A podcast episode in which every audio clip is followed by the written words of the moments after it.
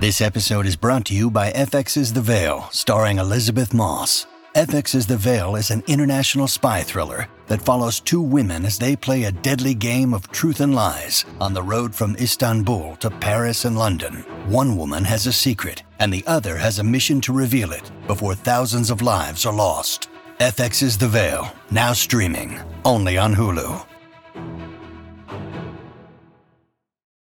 When you need mealtime inspiration, it's worth shopping Kroger, where you'll find over 30,000 mouthwatering choices that excite your inner foodie. And no matter what tasty choice you make, you'll enjoy our everyday low prices, plus extra ways to save, like digital coupons worth over $600 each week. You can also save up to $1 off per gallon at the pump with fuel points. More savings and more inspiring flavors make shopping Kroger worth it every time. Kroger, fresh for everyone. Fuel restrictions apply.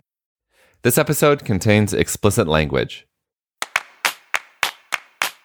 Welcome to Mom and Dad Are Fighting, Slate's parenting podcast for Monday, August 29th, the Bluey Knows Best edition. I'm Zach Rosen. I make the Best Advice Show podcast. I'm the father to two. Noah is almost five, and Ami is almost two. We live in Detroit. I'm Jamila Lemieux, a writer, contributor to Slate's Care and Feeding Parenting column, and mom to Naima, who is nine, and we live in Los Angeles.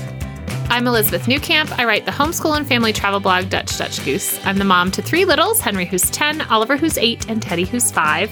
And we live in Colorado Springs, Colorado. Today on the show, we're going to be talking about a kids' cartoon that has amassed quite the following by kids and parents alike. That's right, we're talking about Bluey and why it's the best depiction of parenting in kids' TV today. But first, we wanted to jump into the mailbag. Hi, friends. I just finished the episode featuring a letter from a lady who bills herself as an awkward aunt and wanted to echo the recommendation about meeting in a park and bringing adult food. For context, my same sex partner and I are also childless by a combination of biology and choice.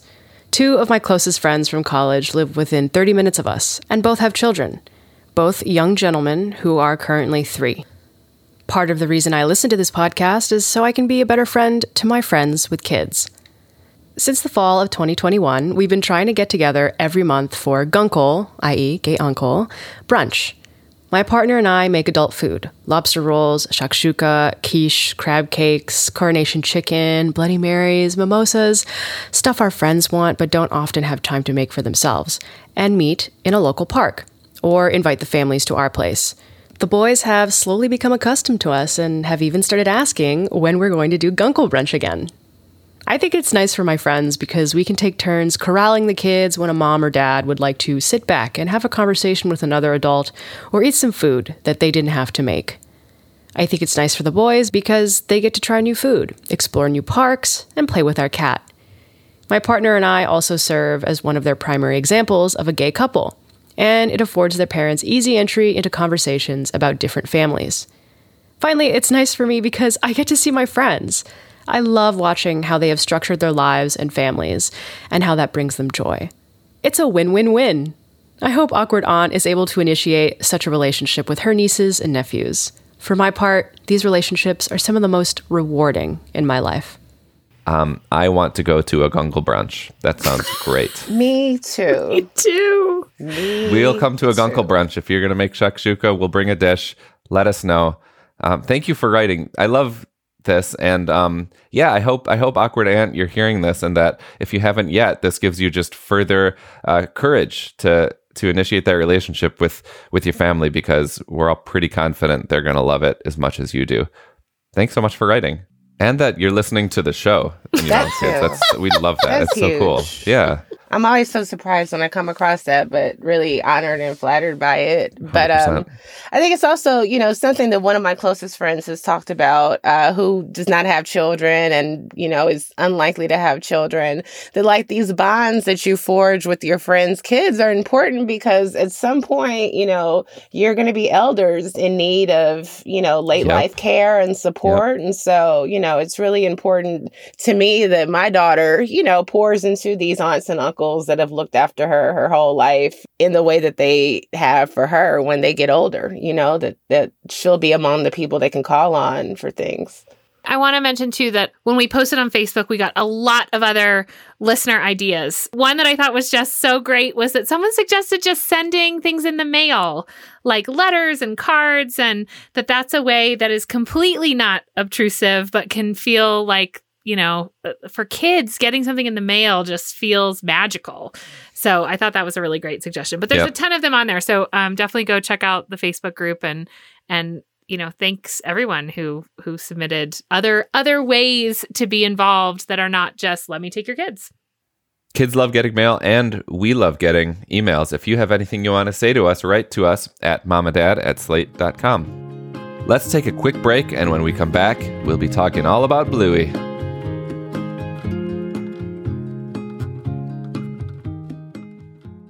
This podcast is sponsored by Skylight Frame. Mother's Day is almost here. What are you getting her? Something that shows you care. Something that makes her feel loved. Something that won't stress you out. Something like the Skylight Frame. The Skylight Frame is the perfect gift. It's a touchscreen photo frame your whole family can upload photos to, from wherever they are in the world. It's a way to share with her all the moments that matter. It sets up in seconds. You can even make sure that it's already loaded with photos when your mom opens her Mother's Day gift. And her Skylight Frame can hold thousands of the treasured photos you share. It's an easy, heartfelt way for mom to stay connected with those who matter most. It really is the perfect gift. Now, as a special Mother's Day offer for our listeners, get 15% off your purchase of a Skylight Frame when you go to skylightframe.com slash easy.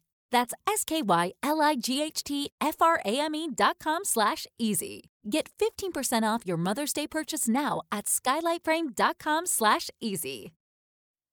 All over the country, We need to improve reading in Wisconsin. schools are changing the way they teach reading. I'm calling for a renewed focus on literacy. We have gotten this wrong in New York and all across the nation. And it's happening because of a podcast. I think your podcast has changed my life. And I'm going to share this podcast with everyone I meet. Sold a Story investigates how teaching kids to read went wrong. New episodes of Sold a Story are available now. We are back and joined by Philip Maciak, TV editor at the Los Angeles Review of Books, teacher at Washington University in St. Louis, and the writer of a fantastic piece we all really liked in Slate called Why TV's Best Kid Show is Also Its Best Show About Parents. Welcome to the show, Phil. Thanks for having me. Longtime listener. We are honored. You open the piece with this funny anecdote about your six year old being really excited about Bluey's uh, season three release, but also that you yourself are excited about a kids show's new season being released. This this struck me as very unique. What what is it about Bluey that um, excites you so? I mean, I, I hope that it's not that unique that uh, I, as a parent, could be really invested in in a particular show. But I have two daughters, six and three, and the landscape of TV that they watch, a lot of it is really similar. Like you've got the pre-K uh, CGI landscape.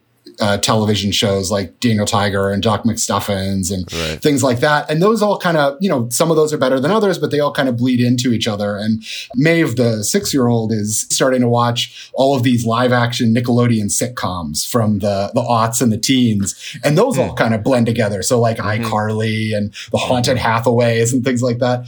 And the thing that I think is, is kind of exciting about Bluey for me as someone who is sitting on the couch or walking around while they're watching these shows is that it's a really dense show. It's got a, a lot happening at all levels of the screen. I think the foreground and the background are all sort of firing at the same time. And it's almost like a felt difference in the texture of the show when they're watching Bluey versus when they're watching something else. I completely agree. It is one of the like first kid shows that I I feel like I get sucked into. Like I tend to we don't watch a ton of TV, but when we do it tends to be like you go watch this cuz I need time or like we're in the hotel that a lot of our TV consumption is is traveling. It's like I just need everyone to be quiet. and I um, found myself with Bluey on like we were all ready to go to breakfast, but Bluey was on and I'm now like invested in what's happening, you know, like but wait, we can't end this cuz I need to know. I need to know what happens. For those of us who haven't seen Bluey, I did just watch my first episode in preparation for this episode. But for people who haven't seen it, just describe the the backdrop for us. So yeah, so Bluey is a show about a apparently suburban, vaguely middle class, upper middle class family of blue heeler dogs living in Australia doing the things that that families do. They go to school, they go to work, they play. A lot of what every episode is is about the sort of uh, bizarre, inventive vaguely sadistic games that the the two children, Bluey and Bingo, invent to have their parents uh, participate in. Um, so there's a lot of game based controlling of of parents uh, throughout the show. And super short, right? Eight minutes ish. Yeah because of how short the episodes are, it does something that is something I kind of associate with contemporary half hour dramedy shows, which is that it can create these episode long ecosystems that play out according to the confines of that episode and not a sort of pre-written uh, or, or pre-decided formula, right? Every Doc McStuffins episode is the same, right? There's a toy, it's broken, Doc right. diagnoses it and fixes mm-hmm. it, right? Every episode is the same. For Bluey, there are a lot of these kind of uh, almost all of the episodes are kind of capsule episodes. And I think one of the things that as an adult, it's easy to get drawn into is just the sort of elegance of how these individual short episodes are constructed, right? You don't always know where they're going. You're not always sure what the sort of end point of these episodes is. And there's a kind of uh, like surprise sometimes, but also just a, a like formal satisfaction at the way that these episodes introduce something you know unusual within the space of the show and then resolve it or or take it somewhere um, by the end so, in your article, you write that Bluey um, stands out for you because there are all these phenomenal observations about, quote, not just parenting, but contemporary masculinity, the dynamics of marital arguments or squabbles, um, about labor distribution in modern marriages, about the social stigma of working mothers and the beatification of caregiving fathers, about things you didn't think Disney Jr. was going to tell you anything new about. That is rather impressive. But I have to say, I feel like, don't you think kids' TV has been he- heading in this direction for a while? Like I've, for years, I felt like there's been so much humor hidden in there for parents and so much stuff, you know, from like the Shrek movies to, mm-hmm. you know, the Powerpuff Girls and even Rugrats. Absolutely. This movement of having kids TV sort of acknowledge parents uh, as as co-viewers or people in the room, you know, has been around for a long time, and it sort of really started to crest with with like you're saying, Shrek, and and the way that Pixar movies have these sort of uh, cultural rap, pop cultural references or or winks of acknowledgement to parents. And the thing that I think is interesting about a show like Bluey is that it's got all of that stuff, right? It's got these winks and these little nods to parents, but it also makes the drama of parents' lives uh, the sort of the drama of the show itself, right? Um, I think in in ways that were kind of surprising to me, honestly, as I started to think about it and watch back through episodes. Marital arguments, um, distribution of, of household labor,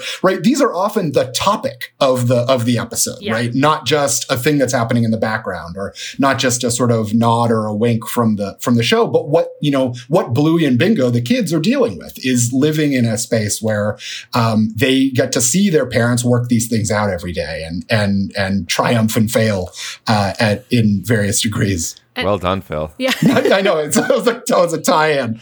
It's really cool. It's like three dimensionalizing the, the the universe for us. Unlike Daniel Tiger, which I love, mom and dad Tiger are just like so fucking saccharine. um, but I they're they're great. They're great parents, but like we don't know anything about them. You know, the thing that struck me, and you know, I've seen one episode so far. They're earnest, but they're not saccharine we see how fallible they are and how you know I can't say they're human because they're dogs, but they're whatever that word they are definitely i mean the episode i think it's takeaway where they're going to get food uh, and it's just dad and the two kids and it is like any outing you've ever taken to cranky. You know one needs to pee one needs water the takeout order is not right there's like some kind of faucet on the street they're all playing with and like every you know dad does not do the right thing every time he does right. the right thing like a handful of times but he makes a bunch of wrong wrong choices right. too right it just makes for a very lighthearted but real show like I- i'm not even joking that uh, I tear up a bunch because i feel seen by these blue dogs there's a um, the Daniel Tiger example is a really good one, I think, because I've written about this before, um, where you know there's this phenomenon that I think a lot of parents do, where they watch shows like Daniel Tiger or or whatever, and you start to like read into things, and you you like spiral out, and you think like you know, you think about like how the fire department works in Paw Patrol or thing, you know, like just kind of goofy things like that. And I remember watching Daniel Tiger um, with with my older daughter when she was younger, and in moments where Daniel Tiger is like being a being a brat or something, and you as a parent you're watching and you you're watching Daniel Tiger's dad, and he you're thinking like, is he pissed off? He looks like he might be pissed off, but of course he's not. Right in the context of the show, he's not right. mad. He's not impatient. And I think one of but you're reading that in like you as a parent you have to be like, well, eh, you know, if I was talking to Daniel Striped Tiger, we could talk about the way Daniel is sometimes, um, but with Bluey, the, the the sort of liberating thing about watching Bluey in this context is, you know, Bandit is pissed off, right? And you can see it. He's rolling his eyes. You know, the parents are exchanging looks. Like the stuff that we used to have to read on to these these like little kids shows are just part of the text of the of these shows, right? We get to see them react the way that we would react in a in a in a situation, and and that's you know, it's not revolutionary, but it's it's relatively rare in this this kind of TV, I think. How do your kids react to this? Do they do they you know when they're, they're obviously enthusiastic about the show, but do they talk about the parents? I mean, I don't expect them to be like, "Wow, there's some really great social political commentary going on here with the adults." but I wonder, are they dialed into the fact that the parents are different here than they are on most of the shows they've been watching? I think it comes out in a couple of different ways. One of the ways is that I think that the you know the parents on Bluey are are like regular parents, right? So I, I, think to them it isn't a huge. Um, it's different from other shows they watch, mm-hmm. but it's not different from like life, mm-hmm. right? Um, and the other thing I think is that you know one of the sort of tricks, and this is for the kids, I think that Bluey does, is that it provides these really like ordinary type parents, but it also creates a, a, sort of narrative universe in which they are always willing to do what their kids want to do right? Yeah. That I think is like the trade off, right? Which is that you get to see these parents who roll their eyes sometimes or get frustrated sometimes, but they are always committed to the bit, no matter what game they're playing. That comes out of the show, right? We have to play all of the games yes. that are on Bluey. We play Verandah Santa. We play Born Yesterday, which is the absolute worst. It's it's from the new season. It's it's uh, you have to pretend like you don't you've never seen anything, yeah. and you ask what's that or what's that orb in the sky, and it's just maddening. But we, we play all of these games. Seconds. It's yeah, it's fun for 30 seconds, but it goes on when it when you hit the eight minute mark, I think. Yeah. You know, you want the credits to roll. in, in defense, mom comes up with a lot of games, and so so does so does dad, where they get to lay still. So, yeah. so the show is also offering uh, they play whale watch and dad is the boat and mom is the whale and dad's yeah. like we're at the whale and mom's like you are not you have to sail further uh, we though spend a lot of time shadowland is a is a favorite right. um, where they cha- you have to get from one place to the other only on shadows and then grannies is what has hit home here like, like these yep. two characters they pretend to be that are old ladies and they have to get on a bus and do all these things, but they're very slow. Um, I think that's the thing is that they see these parents being super willing to participate, yeah. and that's what kids think is fun. Yeah. Always available, always um, willing to uh, show affection for their kids. Um, and I, I, think that's what sort of ties it all up. And and they apologize a lot. That's another thing right. I noticed because um, we talk about that a lot on the show like just the ability that parents don't have to do it right all the time but when we don't do it right we can apologize and it's a great model for that they apologize in really loving wonderful ways that just seem so natural the show takes conversations between parents really seriously, right? Whether they're just mm. like little gestures of intimacy or whether they're, you know, quote unquote squabbles or whether, you know, is the case of the Facey Talk episode, like an actual fight. Um, it takes their relationships really seriously. And I think, you know, the other thing to say is that it takes the relationship between parents and kids really seriously. Um, and that translation, and I think you're right, the, the parents routinely apologizing when they, you know, uh, do anything that they they regret or feel was you know over the line or you know act too frustrated or something like that. It it's a show where the parents on the show take seriously that their kids are people right and and so they understand if they've hurt their feelings or they understand if they've uh, ignored them or, or or scared them in in some way and acknowledge that and I, I think you're right it's a good model but it's also just a, a really compelling like narrative ecosystem where these people are people to each other whether they're parents or kids i think that's a great place to leave it I am going to watch more of this tonight with Noah. Phil, thank you so much for joining us and for your, your thoughtful piece. We're going to link to it in uh, our show notes. But where can people find you otherwise? Are you a Twitter person? I'm a Twitter person. I'm at PJ Maciak uh, on on Twitter, and uh, I write pretty regularly for Slate and for the LA Review of Books. Awesome. Hey, do you want to stick around for the next segment and recommend a piece of culture? Oh, this is it would be such an honor. Yes. Fantastic. Okay, we'll be right back with recommendations.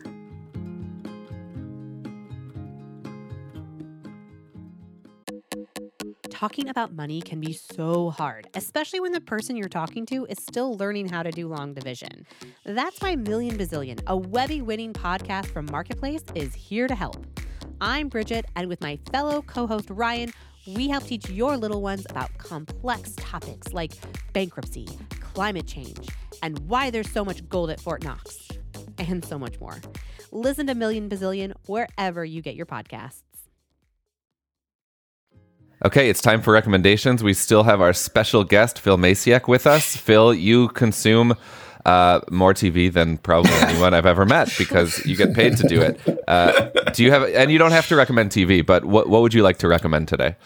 So I, I, in the hopes that I would be invited to offer a recommendation at the end of Mom and Dad are fighting, I came prepared.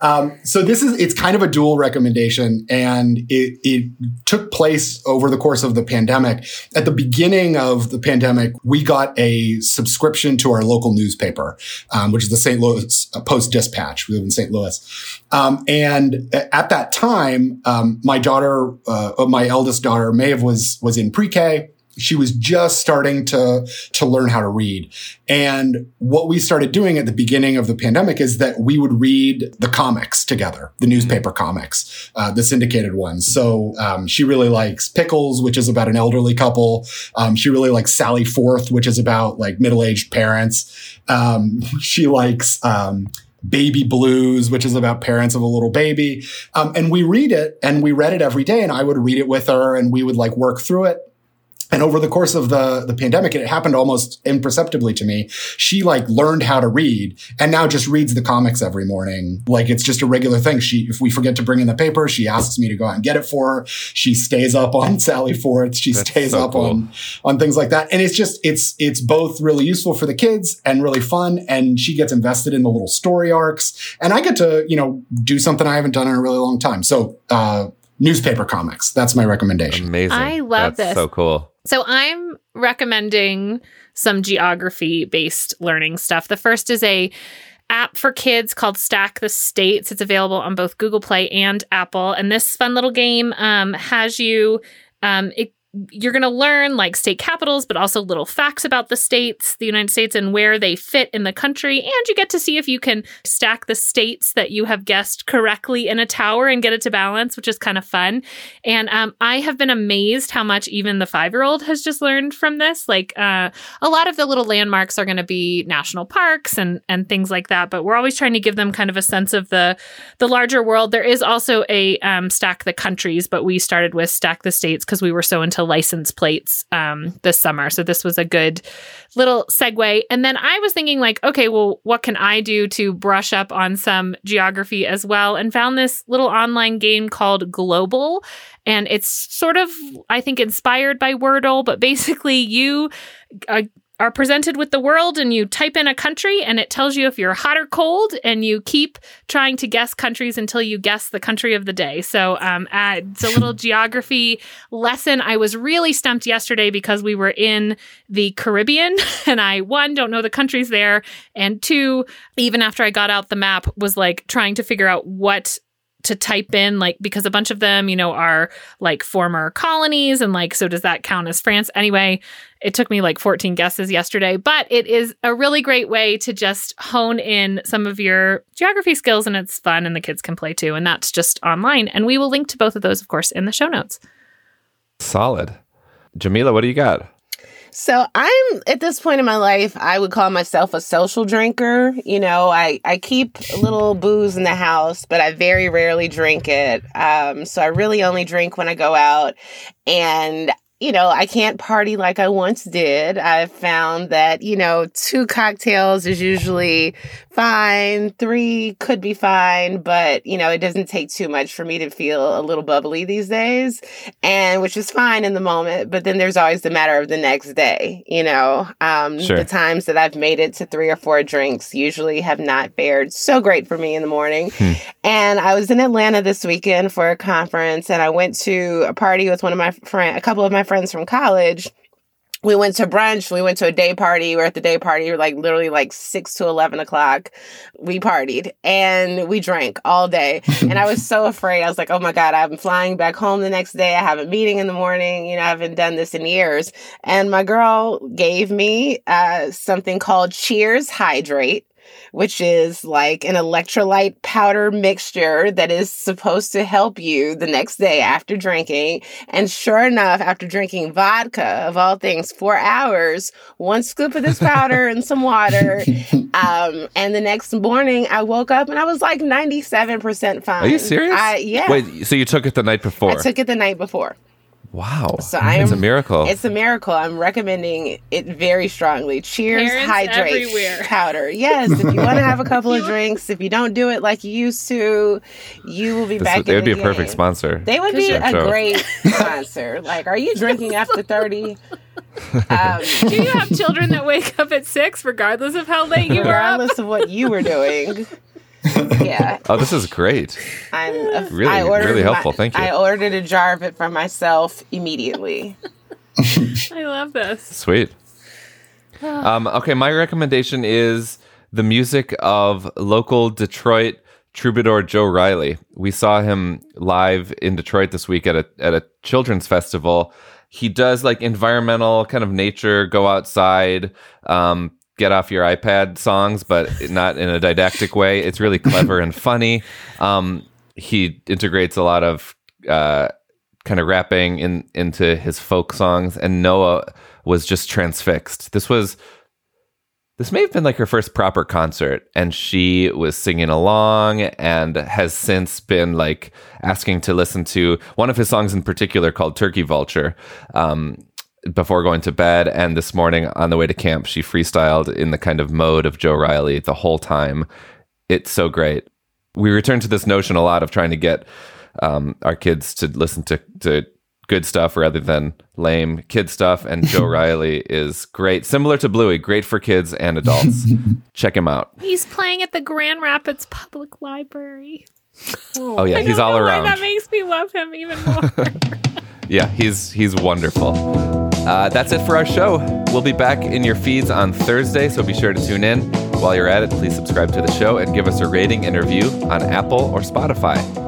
This episode of Mom and Dad Are Fighting is produced by Christy Taiwo Makanjula, Anna Phillips, and Rosemary Belson. For Jamila Lemieux and Elizabeth Newcamp, I'm Zach Rosen. Thanks for listening.